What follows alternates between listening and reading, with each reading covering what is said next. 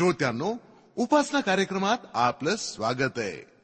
आज मानव शांतीच्या शोधात भटकत आहे. या संत समागमामध्ये शांती मिळेल का? त्या आश्रमात स्वामी साधूंच्या आशीर्वादानं शांती मिळेल? शांती यज्ञ करून जाणकाराकडून वास्तू शांती करून शांती मिळेल का? अशा अनेक प्रश्नांनी माणूस घेरलाय. पण आमच्या या कार्यक्रमाद्वारे आम्ही आपल्याला मदत करीत आहोत शाश्वत शांतीच्या मार्गानं कसं जावं याबद्दल. सुरुवातीला ऐकूया एक भक्तिगीत. त्यानंतर आपल्याला बायबलमधील स्तोत्रसहिता या पुस्तकातनं सौ रोष्टा पीटर देवाची ओळख करून देतील.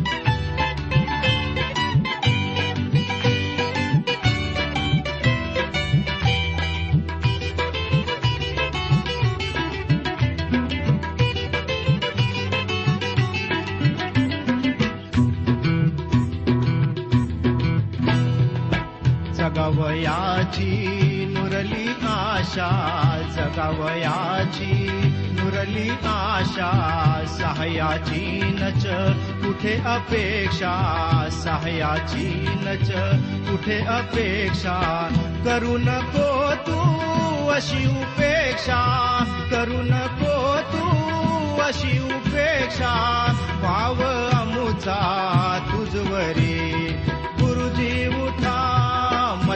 बुडेल सागरे।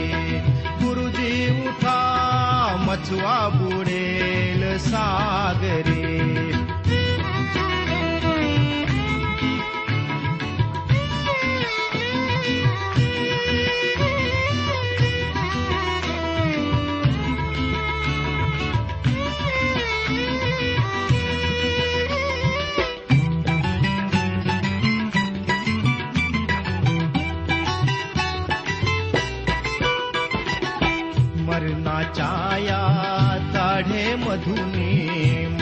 छाया या गाढे मधुनी मुक्त कराया शक्त न कोणी मुक्त कराया शक्त न कोणी. जागा हो रे उठ झोपे तुनी. जागा हो रे उठ झोपे तुनी. झोपलास का तू तरी? गुरुजी उठ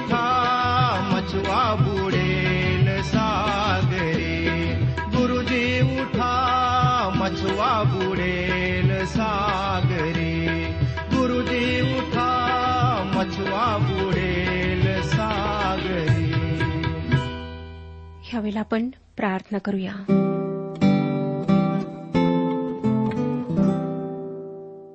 सर्वसमर्थ जिवंत परमेश्वर पिता ह्या वेळेबद्दल आम्ही तुझे आभारी आहोत.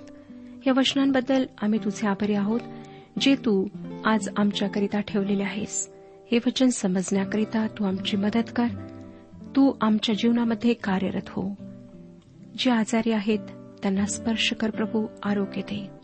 विशेष रीतीने प्रार्थना आहे त्या लोकांकरिता जे मानसिक रूपाने आजारी आहेत जीवनामध्ये निराश आहेत दुःखी आहेत. प्रभू तू त्यांची निराशा दूर कर. ही वेळ आम्ही तुझ्या पवित्र हातात देत आहोत तू आमच्यासोबत हो. प्रभू यशू ख्रिस्ताच्या गोड आणि पवित्र नावात मागितले आहे म्हणून तो ऐक. आमेन. श्रोत्यानो स्तोत्रसहिता अडुसष्ट अध्याय आम्ही अभ्यासत आहोत. जेव्हा आमच्या प्रभू यशू ख्रिस्ताने स्वर्गारोहण केले तेव्हा मला वाटते त्याने दोन गोष्टी केल्या. त्याविषयी मी आपणास मागच्या कार्यक्रमात सांगितले होते. पुन्हा एक वार सांगते सर्वप्रथम त्याने भूतकाळातल्या सर्व संत जनांना जे मृत्यूनंतर शांत स्थळी गेले होते त्यांना तेथून आपल्यासह स्वर्गात नेले. त्यांच्या विश्वासामुळे ते तारले गेलेले होते. वेशूने त्यांच्याही पापांची खंडणी वधस्तंभावर भरून दिली होती. त्या संत जनांना प्रभू येशूने परमेश्वराच्या समक्षतेमध्ये नेले. दुसरी गोष्ट म्हणजे त्याने पृथ्वीवरील लोकांना दाने दिली यासाठी की त्यांनी त्याचे कार्य चालू ठेवावे. आता आपण अडुसष्टाव्या अध्यायाचे एकोणीसावे वचन वाचूया. प्रभू धन्यवादित असो तो प्रतिदिनी आमचा भार वाहतो देव आमचे तारण आहे. आम्ही आमच्या दैनंदिन जीवनातल्या काळजांनी थकून जातो चिंतेच्या ओझ्याखाली दमतो कारण आम्ही ते ओझे स्वतःच्या शक्तीने वाहण्याचा प्रयत्न करतो. परंतु स्तोत्रकर्ता जे म्हणतो की तो आमचा भार प्रतिदिनी वाहतो ते जर आम्ही आमच्या ध्यानात ठेवले तर आमचा पुष्कळचा भार कमी होईल. संत पॉल म्हणतो त्याप्रमाणे देवाच्या आम्हास पुरेशा असलेल्या कृपेचा सुंदर अनुभव आम्हाला येतो. आपले मूल चालून थकले म्हणून त्याला खांद्यावर किंवा हातावर घेऊन चालणे हे पित्याच्या लेकराच्या काळजीचे प्रतीक आहे. नेमके हेच चित्र स्तोत्रकर्ता आमच्यासमोर देवाविषयी उभे करतो. तो म्हणतो की प्रतिदिनी प्रभू परमेश्वर आमचा भार वाहतो. एकवीस आणि बावीस वचने वाचूया. देव निश्चय आपल्या वैऱ्यांचे मस्तक फोडील.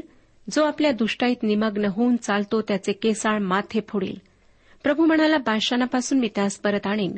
समुद्राच्या खोल डोहातून त्यास परत आणीन. हे वचन भविष्यातल्या गौरवशाली विजयाविषयी आहे. केसाळ माथ्याची व्यक्ती म्हणजे ख्रिस्त विरोधक आहे. त्याने काहीही करण्याचा प्रयत्न केला तरी तो त्यामध्ये अपयशी ठरेल. आणि परमेश्वर त्याच्या लोकांना समुद्राच्या डोहातून बाहेर आणेल. ही इस्रायलची पुनर्स्थापना होय.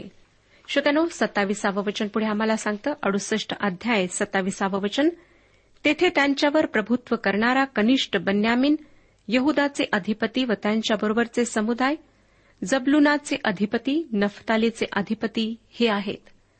हे वचन इस्रायलाच्या संततीविषयी सांगते. ह्याविषयी अनेक मते आहेत. परंतु श्रोत्यानो कनिष्ठ बन्यामीन म्हणजे बन्यामीन वंश. ह्याचा दुसरा काहीच अर्थ नाही.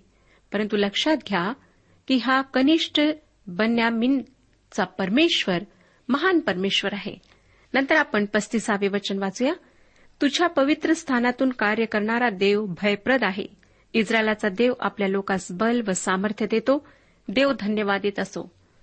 आम्ही सुद्धा कनिष्ठ आहोत पण आमचा परमेश्वर महान आहे श्रेष्ठ आहे. तो आम्हाला आवश्यक असलेली शक्ती व बळ पुरवतो. ह्याकरिता आपण परमेश्वराची स्तुती करूया. आता आपण एकोणसत्तराव्या स्तोत्राकडे वळत आहोत. हे स्तोत्र येशू ख्रिस्ताच्या जीवनातल्या काही शांततामय वर्षांचे वर्णन करते. हे स्तोत्र मसीहाविषयक स्तोत्रांपैकी एक म्हणून गणल्या जाते. या स्तोत्राला शोषणीम स्तोत्र म्हटल्या जाते म्हणजेच भूकमल या चालीवर गाण्याचे हे दाविदाचे स्तोत्र आहे. आणि येशू ख्रिस्ताला शारोनचा गुलाम आणि खोऱ्यातले भूकमल अशा सुंदर उपमा देण्यात आल्या आहेत कारण तो या सुकुमार पुष्पाप्रमाणे सुंदर आहे. बावीसाव्या स्तोत्रानंतर सर्वात अधिक अवतरणे याच स्तोत्रातून नवीन करारामध्ये घेण्यात आलेली आहेत. या स्तोत्रातली वचने योहानकृ शुभवर्तमान मत्ते मार्ग लुकृ शुभवर्तमान तसेच प्रेषितांची कृत्ये आणि रोमकरासपत्र या सर्व पुस्तकांमध्ये वापरलेले आढळतात. परंतु हे स्तोत्र शाबदायी प्रार्थनेच्या विभागात मोडते. या स्तोत्राची बावीस ते अठ्ठावीस ही वचने शाबदायी प्रार्थनेच्या स्वरूपातली आहेत. तरीही नवीन कराराच्या लेखकांनी या विभागातून अवतरणे घेतलेली आहेत. या स्तोत्रामध्ये आम्हाला येशू ख्रिस्ताच्या जीवनाविषयी ज्या काळाविषयी कोणीही शुभवर्तमानकाराने फारसे लिहिले नाही त्या काळाविषयी सांगण्यात आले आहे. बावीसावे स्तोत्र येशूच्या मरणाविषयी आहे तर एकोणसत्तरावे स्तोत्र त्याच्या जीवनाविषयी आहे. नासरेतमधल्या त्याच्या वास्तव्यातील जे कठीण दिवस होते त्या दिवसांविषयी वधस्तंभावरील त्याच्या काही तासांविषयी हे स्तोत्र वर्णन करते. त्याची मानहानी व त्याचा अभेर या स्तोत्रामध्ये चित्रित करण्यात आला आहे. पहिलं वचन वाचूया. हे देवा मला वाचीव कारण पाणी माझ्या गळ्याशी येऊन भिडले आहे. येशू ख्रिस्ताने वधस्तंभावर भयंकर यातना तर भोगल्याच परंतु त्याच्या जीवनातही त्याला असह्य वेदना देणाऱ्या गोष्टी घडल्या. त्याने त्याच्या जीवनात जे काही सहन केले ते जर कोणा एकाच्याही जीवनात आले असते तर मला वाटतं श्रोत्यानो त्या व्यक्तीने निश्चितच आत्महत्या केली असती. येशू ख्रिस्ताने आमचे तारण व्हावे याकरिता किती दुःखे झेललीत हे आम्हाला ठाऊक नाही. पापाच्या मार्गात हरवलेल्या आम्हाला शोधण्यासाठी कोणत्या भयंकर वेदनांच्या अंधकारमय मार्गातून त्याला जावे लागले हे श्रोत्यानं तुम्हाला व मला ठाऊक नाही व त्याची कल्पनाही आम्हाला करवत नाही. त्याने वधस्तंभावर आमचे पाप स्वतःवर घेतले पण त्याही आधी संपूर्ण जीवनभर त्याने आमच्याकरिता मानहानी व उपेक्षा झेलली. तो पूर्ण देव असला तरी तो पूर्ण मानव बनून आमच्यामध्ये येऊन राहिला सर्व यातना दुःखे त्याने मानव म्हणून भोगली. देवपुत्र असूनही त्याने मानवासाठी स्वतःला नम्र केले. त्याच्याविषयी प्रेषित पॉल फिल्पेकरास लिहिलेल्या पत्राच्या दुसऱ्या अध्यायात सहा ते आठ या वचनांमध्ये म्हणतो फिल्पेकरास पत्र दुसरा अध्याय सहा ते आठ वचने. तो देवाच्या स्वरूपाचा असूनही देवासमान असणे हा लाभ असा त्याने मानला नाही. तर त्याने स्वतःला रिक्त केले. म्हणजे मनुष्याच्या प्रतिमेचे होऊन दासाचे स्वरूप धारण केले. मनुष्य प्रकृतीचे असे प्रगट होऊन त्याने मरण आणि तेही वधस्तंभावरचे मरण सोशिले. येथपर्यंत आज्ञापालन करून त्याने स्वतःला लीन केले. श्रोत्यानो अशा प्रकारे येशू ख्रिस्त आमच्यामध्ये मानव म्हणून राहत असताना त्याच्यावर जो अन्याय व अत्याचार होत होता तो त्याने निमूटपणे सहन केला. परंतु त्या दुःखामध्ये त्याची जी स्थिती झाली असेल त्याचे वर्णन स्तोत्रकर्त्याने एकोणसत्तराव्या स्तोत्रात केले आहे. दुसऱ्या वचनात तो म्हणतो मी खोल दलदलीत रुतला आहे. तेथे उभे राहण्यास आधार नाही. मी खोल पाण्यात आलो आहे आणि लोंढा माझ्यावरून जात आहे. श्रोत्यानो येशू ख्रिस्ताच्या दुःखाची सुरुवात त्याच्या वधस्तंभावरच्या यातनामय मरणाच्या दिशेने केलेल्या प्रवासाची सुरुवात तर त्या गव्हाणीतच झाली जेथे त्याचा जन्म झाला होता. ज्यांच्याकडे गायगुरे आहेत त्यांना गोठा ही जागा कशी असते हे चांगले माहीत आहे. तेथला एक उग्र दर्प माशा इतर कीटक आणि घाण गुरांचे हंबरणे आणि अस्वच्छता हे आम्ही सहसा येशूच्या जन्माचा विचार करताना विसरतो. परंतु ते त्याच्या जन्माच्या सत्याशी जडलेले एक सत्यच आहे. तरीही त्यानंतरच्या जीवनात येशूने जे सहन केले ते त्या गुरांच्या गोठातल्या जन्मापेक्षाही अधिक कठोर व कठीण होते. पुढे तो तिसऱ्या वचनात काय म्हणतो पहा? आरोळी मारिता मारिता मी थकलो आहे. माझा घसा कोरडा पडला आहे. आपल्या देवाची वाट पाहता पाहता माझे डोळे शिणले आहेत. श्रोत्यानो त्या तीस वर्षांच्या काळात येशू ख्रिस्ताने असह्य दुःख सहन केले. आपण पुढे वाचूया. चौथे वचन. विनाकारण माझा द्वेष करणारे माझ्या डोक्याच्या केसापेक्षा अधिक आहेत. अन्यायाने माझ्याशी वैर करणारे माझा जीव घेऊ पाहणारे बलिष्ठ आहेत. मी हरण केले नव्हते तेही मला द्यावे लागले. प्रभू यशू ख्रिस्ताचा अनेकांनी विनाकारण द्वेष केला. त्याविषयी प्रभू यशू ख्रिस्ताने या वचनाचा उपयोग केला. योहान कृष्णवर्तमान पंधरावाध्याय आणि पंचवीसाव्या वचनामध्ये तो संदर्भ आम्हाला वाचायला मिळतो. योहान पंधरावाध्याय पंचवीसावे वचन. तथापि विनाकारण त्यांनी माझा द्वेष केला असे जे वचन त्यांच्या शास्त्रात लिहिले आहे ते पूर्ण व्हावे म्हणून हे असे होते. येशूच्या शत्रूंच्या त्याच्याविषयीच्या द्वेषाचे समर्थन होऊ शकत नाही. त्यांचा द्वेष खरोखर विनाकारण होता. पाचवे वचन. हे देवा तू माझे मूर्खपण जाणतोस आणि तुझ्यापुढे माझी पातके लपलेली नाहीत. हे वचन प्रभू यशू ख्रिस्ताला कसे लागू पडेल? पण लक्षात घ्या की तो या पृथ्वीवर मानवाच्या रूपात आला होता. तो पवित्र निर्दोष निष्पाप व अपायहीन असा होता.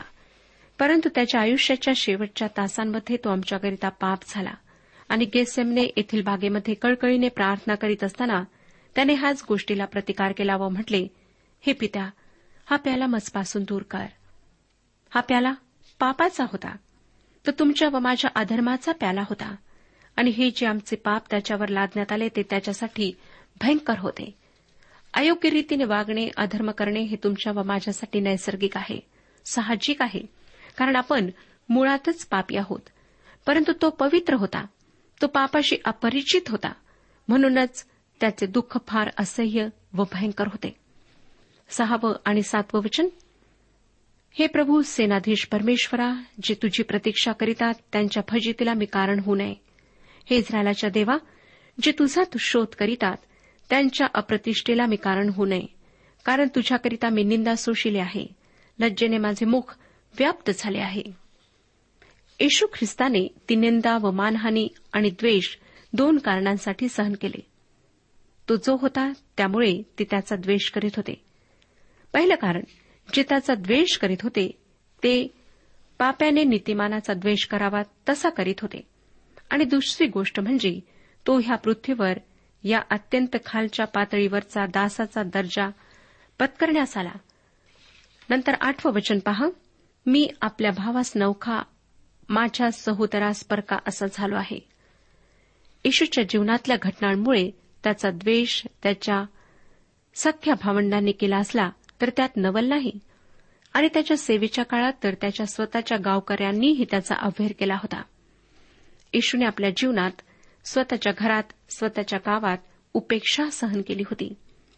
आज तुमच्यापैकी जर कोणी उपेक्षित व एकाकी असेल तर त्याला समजून घेणे येशूला माहीत आहे. कारण तो स्वतः त्या भयानक अनुभवातून गेला होता. नववे वचन? कारण तुझ्या मंदिराविषयीच्या आवेशाने मला ग्रासून टाकेले आहे. निंदा करणाऱ्यांनी केलेली तुझी निंदा माझी निंदा झाली आहे. प्रभू येशूने मंदिराच्या संदर्भात या वचनाचा वापर केला. त्याला मंदिरामध्ये यज्ञार्पणाच्या पक्षांची प्राण्यांची विक्री करणारे आढळले. तसेच पैशाचा व्यवहार करणारे सरावही त्याने पाहिले. तेव्हा त्याने एक लहानसा कोरडा बनवला व त्या सर्वांना त्या ठिकाणाहून हाकलून लावले. आपण त्या संदर्भातली योहानकृ शुभवर्तमान दुसरा अध्याय सोळा आणि सतरा वचने वाचूया. आणि कबुतरे विकणाऱ्यास त्याने म्हटले ही इथून काढा. माझ्या बापाचे घर व्यापाराचे घर करू नका. तेव्हा तुझ्या मंदिराविषयीचा आवेश मला ग्रासून टाकेल असे लिहिलेले असल्याचे त्याच्या शिष्यास आठवले. श्रोत्यानु धार्मिक विधींच्या नामाखाली जो बाजारूपणा चालला होता त्याची येशू ख्रिस्ताला प्रचंड चीड आली. आणि परमेश्वराची निंदा जणू त्याची स्वतःचीच निंदा आहे असे त्याला प्रखरतेने जाणवले. तुम्ही कधी अशा तीव्रतेने परमेश्वरावर प्रेम केले आहे काय? त्याच्या मंदिराची आजही ती विटंबना होत आहे. तिच्याविषयी तुम्हाला चीड व संताप येऊन परमेश्वराच्या मंदिरासाठी काही करावे असे तुम्हाला नाही का वाटत? दहा आणि अकरा वचने पाहतो काय म्हणतो? मी उपास करून शोक केला तेच माझ्या निंदेस कारण झाले. मी गोंडताटाचे कपडे चढविले तेव्हा मी त्यांच्या उपहासाचा विषय झालो. येशू ख्रिस्ताचा द्वेष करणाऱ्यांनी त्याच्या प्रत्येक कृतीची निंदा केली. त्याच्यावर सतत टीकेची झोड उठवली. पुढे तो बाराव्या वचनात म्हणतो वेशीत बसणारे माझ्याविषयी बोलत असतात. मी मध्यपी लोकांच्या गायनाचा विषय झालो. होऊ शकतं की त्या नासरेत गावात येशूच्या जन्माविषयी चुकीची बंदता होती. त्यांचा येशू हा देवाचा पुत्र आहे या गोष्टीवर अजिबात भरोसा नव्हता. कदाचित गावातल्या काही लोकांनी येशूविषयी व त्याच्या आईविषयी टिंगल करणाऱ्या गोष्टी म्हटल्या असतील. त्याने स्वतःला अनवरस पुत्र म्हटले जाणे सहन केले. यासाठी की तुम्ही व मी त्याचे पुत्र व कन्या व्हावे. आम्ही पापामुळे देवापासून दूर होतो परंतु येशूच्या मध्यस्थीमुळे व त्याच्यावरच्या आमच्या विश्वासामुळे आम्ही देवाचे दत्तक पुत्र व कन्या होऊ शकलो. श्रोतानो आम्हाला दासीपुत्रापासून दत्तक पुत्राचा दर्जा प्राप्त व्हावा यासाठी प्रभू येशूला या पृथ्वीवर असताना काय काय सहन करावे लागले याची छोटीशी यादीच एकोणसत्तराव्या स्तोत्रात दिलेली आहे. तेरावं वचन मी तर हे परमेश्वरा तुला मान्य होईल अशा समय तुझी प्रार्थना करीतो. हे देवा तू आपल्या विपुल दयेस अनुसरून व आपण सिद्ध केलेल्या उद्धाराच्या सत्यास अनुसरून मला उत्तर दे. श्रोत्यानो या वचनाचा उपयोग पावलाने करिंदकरास जे दुसरे पत्र लिहिले त्यामध्ये आहे. करिंदकरास दुसरे पत्र सहावाध्याय अध्याय आणि दुसऱ्या वचनात तो म्हणतो कारण प्रसासमयी मी तुझे ऐकले व उद्धारदिनी मी तुला सहाय्य केले. पहा आताच प्रसाद समय पहा आताच तारणाचा दिवस आहे. शुभवर्तमानांमध्ये येशू ख्रिस्त प्रार्थना करीत आहे असे आम्हाला सांगण्यात आले आहे. परंतु हे स्तोत्र आम्हाला त्याची काय प्रार्थना होती ते सांगते. चौदा ते एकोणीस वचने वाचूया. चिखलातून मला काढ मला ऋतू देऊ नको. मला माझ्या द्वेष्टांपासून मुक्त कर व खोल पाण्यातून मला काढ. पाण्याचा लोंढा माझ्यावरून जाऊ देऊ नको. दलदलीत मला खचू देऊ नको. गर्तेच्या जाभाडात मला गुंतून पडू देऊ नको. हे परमेश्वरा माझे ऐक कारण तुझे वात्सल्य उत्तम आहे.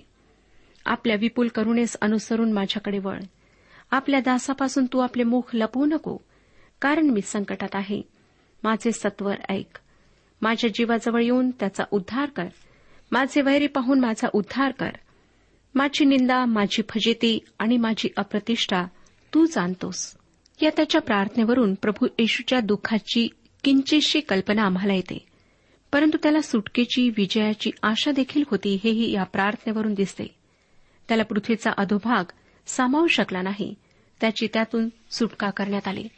येशूच्या वधस्तंभावरच्या त्या भयंकर घटकांचे वर्णन एकोणसत्तरावे स्तोत्र वीस आणि एकवीस ह्या वचनांमध्ये करण्यात आले आहे. वीस आणि एकवीस वचने वाचूया.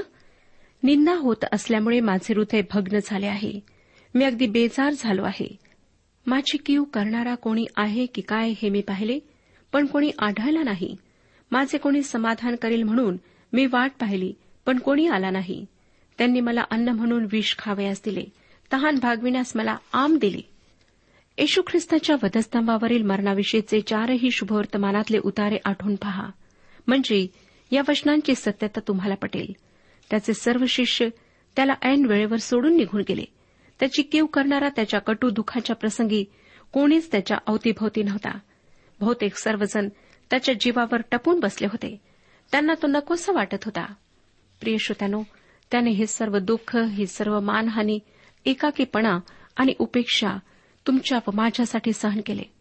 आज जर तुमच्यापैकी कोणी येशूकडे बोट दाखवून म्हणत असेल की तो तर देवपुत्र होता त्याला माझे दुःख काय समजणार? तर मला वाटतं की ही व्यक्ती फार मोठी चूक करीत आहे. कारण येशू ख्रिस्त जरी पूर्ण देव होता तरी तो पूर्ण मानवही होता. व त्याच्या जीवनातल्या सर्व दुःखाची तीव्रता त्याने इतर कोणत्याही मानवाप्रमाणेच भोगली सहन केली. मानवाच्या जीवनातले एकाकीपण व उपेक्षेचे तीव्र दुःख त्यानेही पचवले. आपण असे म्हणू शकत नाही की त्याला मानवाचे दुःख समजणार नाही समजत नाही. पुढे बावीसावं वचन. त्यांच्यापुढे मांडिलेले ताट त्यास पाश असे हो. ते निश्चिंत असता त्यास ते जाळे असे हो. या स्तोत्राचा उपयोग पॉलाने रोमकरास लिहिलेल्या पत्रात केला आहे. रोमकरास पत्र अकरावाध्याय नऊ आणि दहा वशने सांगतात. रोमकरास पत्र अकरावाध्याय नऊ आणि दहा वशने. दाविदही म्हणतो त्यांचे मेज त्यास फास सापळा अडखळण व प्रतिफळ असे हो. त्यांना दिसू नये म्हणून त्यांचे डोळे अंधकारमय होत आणि तू त्यांची पाठ सतत वाकीव ही शाप देणारी प्रार्थना आहे. मला वाटतं की ही प्रार्थना तिच्या योग्य संदर्भातच बरोबर वाटते. आज आम्ही अशी प्रार्थना करू शकत नसलो तरी आम्ही आमच्या शत्रूंना प्रार्थनेद्वारे देवाच्या हाती सोपून देऊ शकतो. पंचवीसावं वचन त्यांची वस्ती ओसाड पडो त्यांच्या डेऱ्यात कोणी न राहो. या वचनाचा संदर्भ पेत्राने प्रेषितांच्या कृत्याच्या पुस्तकातील पहिल्या अध्यायाच्या विसाव्या वचनात दिला आहे. पुढे तो एकोणसत्तरावे स्तोत्र सव्वीस ते अठ्ठावीस वचनांमध्ये म्हणतो कारण ज्याला तू शिक्षा केली त्याच्या पाठीस ते लागतात. तुझ्यास घायल केले आहे त्यांच्या दुःखात ते भर घालितात. त्यांच्या अन्यायात भर टाक. तुझ्या न्यायपरायणतेचा लाभ त्यास न हो. जीवनाच्या पुस्तकातून त्यांची नावे खोडली जावोत. नीतिमानांबरोबर त्यांची नावनिशी न हो. श्रोत्यानो ज्यांचे तारण झाले आहे अशांची नावे जीवनी पुस्तकात लिहिल्या जातात. आणि त्या पुस्तकातून नाव खोडले जाणे ही एकतर सहज शक्य असलेली गोष्ट नाही परंतु तरीही एखादी तारण पावलेली व्यक्ती आपल्या जुन्या पापांमध्ये चालत राहिली तर परमेश्वर त्या व्यक्तीचे काय करील ते आम्ही सांगू शकत नाही. ह्या स्तोत्राची समाप्ती परमेश्वराच्या स्तुतीसह होते. आपण वाचूया श्रोत्यानो तीसपासून छत्तीस वचने गीत गाऊन मी देवाच्या नावाचे स्तवन करीन त्याचे उपकार स्मरण करून त्याचा महिमा वर्णेन. ते बैलापेक्षा शिंगे असलेल्या व दुभागलेल्या खुरांच्या गोऱ्यापेक्षा परमेश्वराला आवडेल. दीन हे पाहून हर्ष करीतील. देवाचा शोध करणाऱ्यांनो तुमच्या हृदयात नवजीवन येऊ कारण परमेश्वर दारिद्र्यांचे ऐकतो बंदीत पडलेल्या आपल्या लोकांना तो तुच्छ मानित नाही. आकाश पृथ्वी समुद्र व त्यात संचार करणारे सर्व प्राणी त्याचे स्तवन करोत. कारण देव सिओनेचे तारण करील. तो यहुदाची नगरे बांधील. लोक तेथे राहतील व ते त्यांच्या ताब्यात येईल. ते त्यांच्या दासांच्या संततीचेही वतन होईल. ज्यास त्याचे नाव प्रिय आहे ते त्यात वस्ती करतील. श्रोत्यानो परमेश्वराच्या प्रीतीचा त्याच्या अनंत कृपेचा अनुभव ज्यांनी घेतला आहे ते परमेश्वराचा अशाच प्रकारे महिमा वर्णितात आणि आपल्या सृष्टीनेही देवाचे स्तवन गावे असे आव्हान करतात. तुमची दुःखे तुमच्या समस्या देवाला अपरिचित नाहीत. पण त्याविषयी त्याच्याकडे जाऊन तुम्ही त्याच्या कृपेचा अनुभव घेतला आहे काय?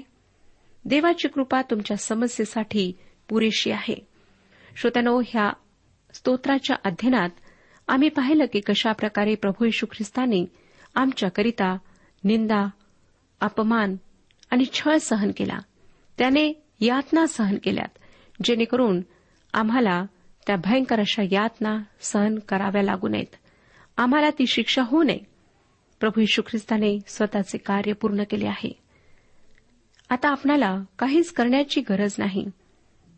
आवश्यकता नाही की आपण बलिदान चढवावे पुण्य कार्य करावे तीर्थस्थानी जावे आपल्या शरीराला यातना द्याव्यात.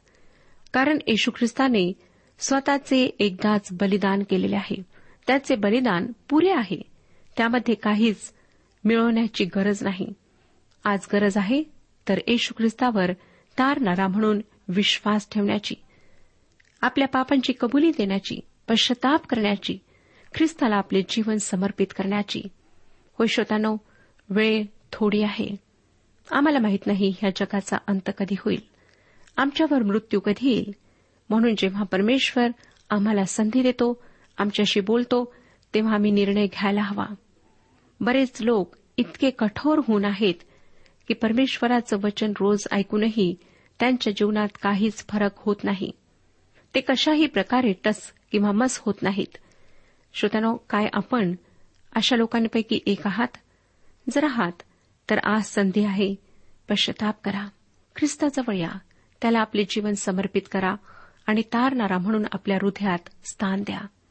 प्रभू परमेश्वर ह्या विषयात आपले मार्गदर्शन करो आणि आपणाला आशीर्वाद देऊ